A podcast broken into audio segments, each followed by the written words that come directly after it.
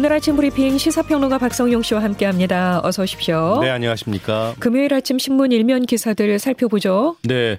대부분의 신문들이 러시아가 우크라이나를 침공했다는 소식 일제히 일면 머릿기사로 싣고 있는데요. 유럽이 2차 세계대전 이후에 최대 군사 위기를 맞았고 경제적 혼란과 인명 피해가 우려된다는 내용입니다. 경향신문은 러시아 군 침공 9시간 만에 우크라 수도 근접, 중앙일보도 러시아군 우크라 수도 외곽 진격, 한겨레 역시 푸틴 끝내 전쟁 시작 혼돈에 빠진 세계입니다. 같은 내용이지만 조선일보는 다른 시선으로 제목을 뽑았는데요. 힘없는 평화는 국민을 지킬 수 없었다입니다. 미국과 유럽연합, 일본 등이 이 러시아에 대한 경제 제재를 동시에 발표하면서 이 푸틴의 돈줄 죄기로 우크라이나의 침공을 막아보려 했지만 역부족이었다고 분석했습니다. 네, 우크라이나 관련 속보는 저희가 2부 글로벌 뉴스에서 자세히 살펴보도록 하겠고요. 어, 신문 일면의 다른 기사들도 좀 볼까요? 네. 오늘로 대통령 선거가 12일 남았는데요. 관련 내용들도 전하고 있습니다. 중앙일보는 자체 여론조사 결과 보도했는데요. 이재명 더불어민주당 후보와 윤석열 국민의힘 후보가 야권 단일화 결렬 뒤에 초접전 양상을 보이고 있다는 내용입니다. 경향신문은 성향 바뀐 2030 당만 보지 않아입니다. 20대 대선의 호남 TK 민심이 변화 조짐을 보이고 있다고 했는데요. 시민들의 인터뷰를 통해서 20대와 30대를 중심으로 이 정당에 구속되지 않는 투표 성향이 감지됐다고 분석했습니다. 그리고 조선일보는 계약 닷새 앞두고 학부모의 등교 책임 떠넘겼다입니다. 상당수 학교가 설문조사로 수업 방식을 결정하다 보니 이 맞벌이와 전업주부의 갈등만 부추기고 들쑥날쑥한 방침에 학부모들은 아우성이라고 지적했습니다.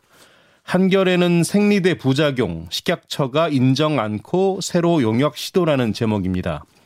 2018년부터 진행해온 일회용 생리대 건강 영향조사 결과의 추가 분석과 검토가 완료됐다고 전했는데요. 하지만 정부가 사실상 이를 부정한 채 추가 용역을 통해서 다른 결론을 끌어내려는 움직임까지 보여서 논란이 예상된다고 주장했습니다. 네. 자, 코로나 상황 살펴보죠. 어, 신규 확진자가 증가하면서 백신을 맞지 않은 영유아의 사망 사례가 늘고 있어요. 네. 일단 어제까지 이틀 연속 17만 명대를 기록했는데요. 국제 통계 사이트가 집계한 최신 동향에 따르면 통계에 따르면 이 같은 한국의 확진자 수는 독일의 22만여 명에 이어서 세계에서 두 번째로 많은 것이었습니다. 오늘 발표된 확진자 역시 17만 명 안팎이 될 것으로 예상이 되고요. 아, 이런 가운데 말씀하신 대로 이 재택 치료를 받던 영유아 확진자의 사망 사례가 최근에 잇따라 발생해서 우려가 커지고 있는데요. 네. 어제 신규 사망자가 82명으로 집계가 됐는데 특히 9세 미만 사망자가 2명이 추가돼서 0세에서 9세 사망자는 모두 5명으로 늘었습니다. 특히 0세에서 6세 영유아 연령층의 경우에 지난주 10만 명당 발생률이 전주에 비해 2.2배로 급증했습니다. 아유, 네, 걱정이네요. 이 네. 재택 치료자가 급증하면서 이 응급 대응 역량도 절실해졌는데 네. 어, 권덕철 보건복지부 장관이 대책을 마련하겠다 밝혔죠. 네.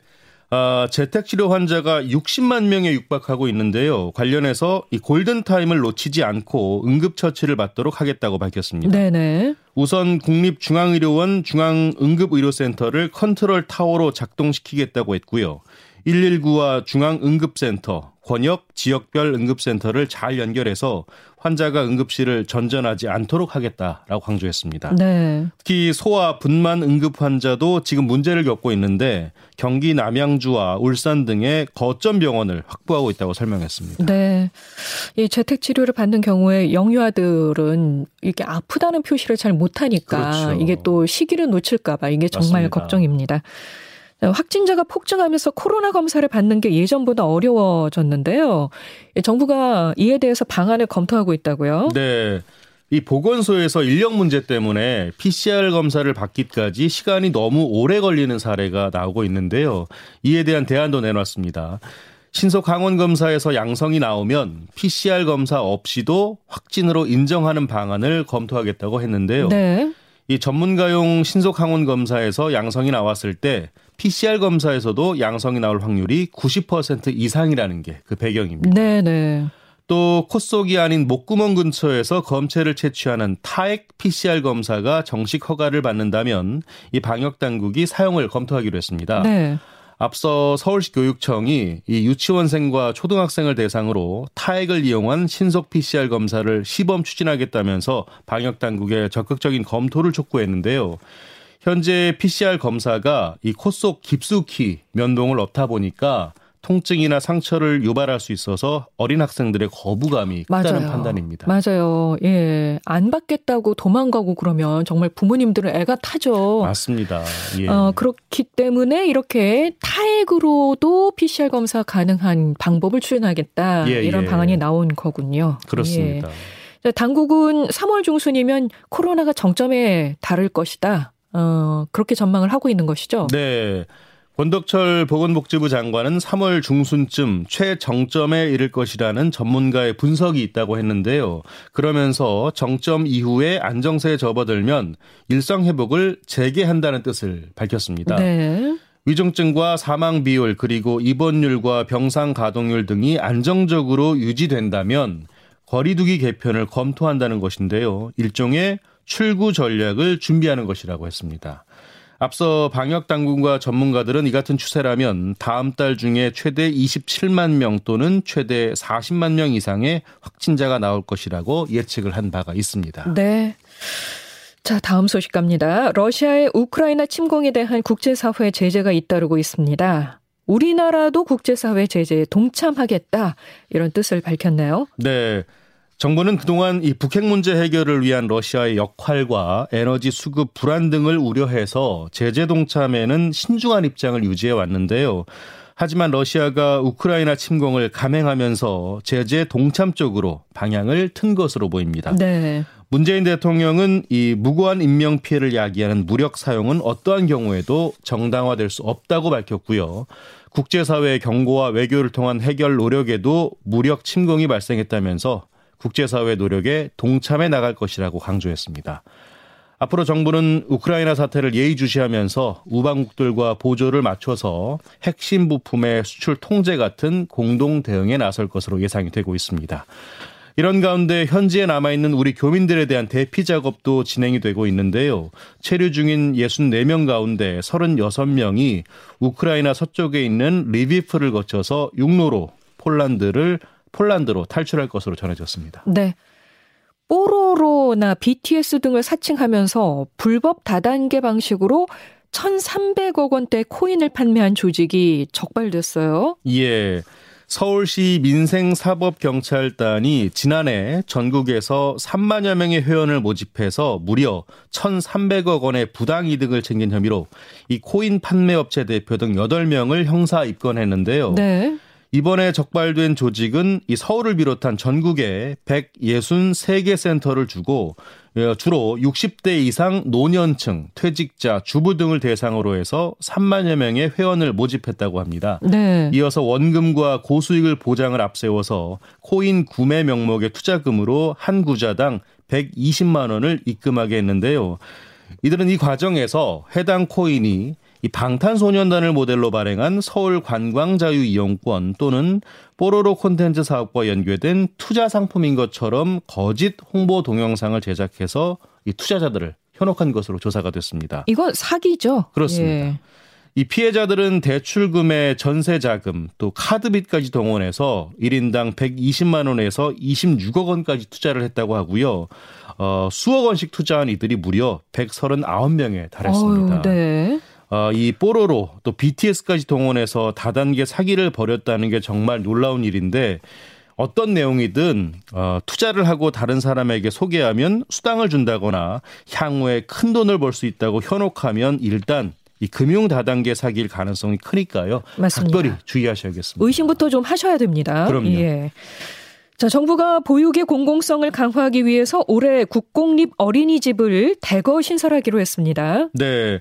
우선 올해 국공립 어린이집 550곳 이상을 확충할 계획인데요. 오는 2025년 공공보육 이용률 50% 목표를 달성해서 보육의 공공성을 확보하자는 취지입니다. 이처럼 국공립 어린이집 확보를 위해서 기존의 신축 방식 외에 매입과 공동주택 관리동 리모델링 또 장기 임차 같은 다양한 방식으로 지원할 예정이고요.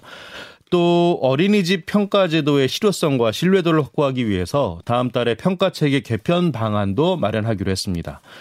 이런 가운데 정부는 이 어린이집의 집단 감염을 막기 위한 방안도 내놨는데요. 영유아와 교직원에게 신속 항원 검사 키트를 무상으로 지원하고요. 격리자가 많이 나오더라도 보육 활동이 가능하도록 이 어린이집의 업무 연속성 계획 마련을 요구했습니다. 네. 자, 그리고 카페 주인이 불안해하는 손님을 보이스피싱 피해자로 직감을 하고 경찰에 신고해서 보이스피싱 수거책을 검거하는 일이 있었다고 합니다. 네.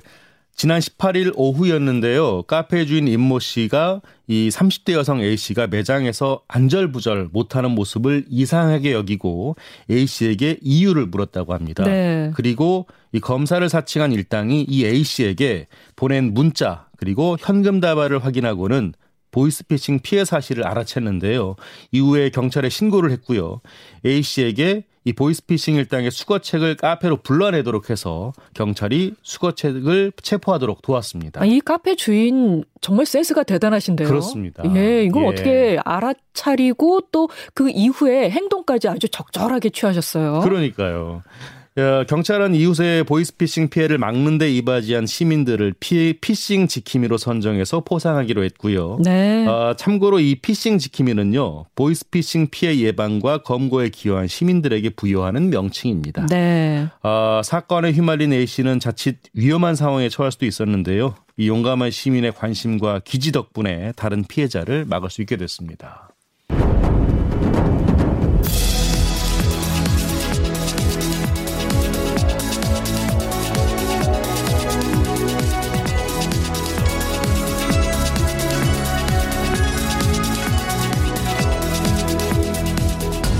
자, 스포츠 뉴스 전해드립니다. 굿모닝 스포츠. 전국 동계체육대회가 오늘 개막합니다.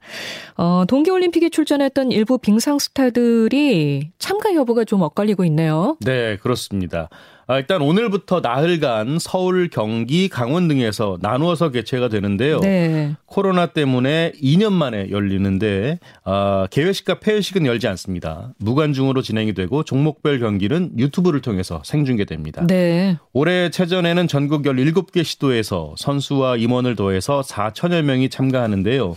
빙상과 아이스하키, 스키, 컬링, 바이애슬론 등 5개 정식 종목을 중심으로 경기가 벌어집니다. 어, 그런데 어, 말씀하신 대로 베이징 동계올림픽에서 감동을 안겼던 우리 빙상 스타 일부가 대회 출전을 포기해서 아쉬움이 남습니다. 스피드 스케이팅의 이승훈 그리고 쇼트트랙의 최민정과 곽윤, 기 등은 참가하지 않는데요. 이들은 올림픽이 끝난 뒤에 생긴 피로 누적 등으로 불참하, 불참하는 것으로 전해졌습니다. 반면 황대헌, 정재원, 차민규, 김민석 선수, 또 피겨의 차준환, 유영, 김혜림 선수 등은 출전하기로 해서요. 팬들의 기대를 모이고 있습니다. 네. 지난해 도쿄올림픽에서 양궁 단체전 9연패를 달성한 우리나라 여자 양궁 국가대표팀 대한체육회의 체육 대상 수상자로 선정됐습니다. 네. 대한체육회가 제68회 체육상 수상 후보자 심의 결과를 발표했는데요. 여자 양궁 대표팀이 이 대상격인 체육 대상을 받게 됐습니다.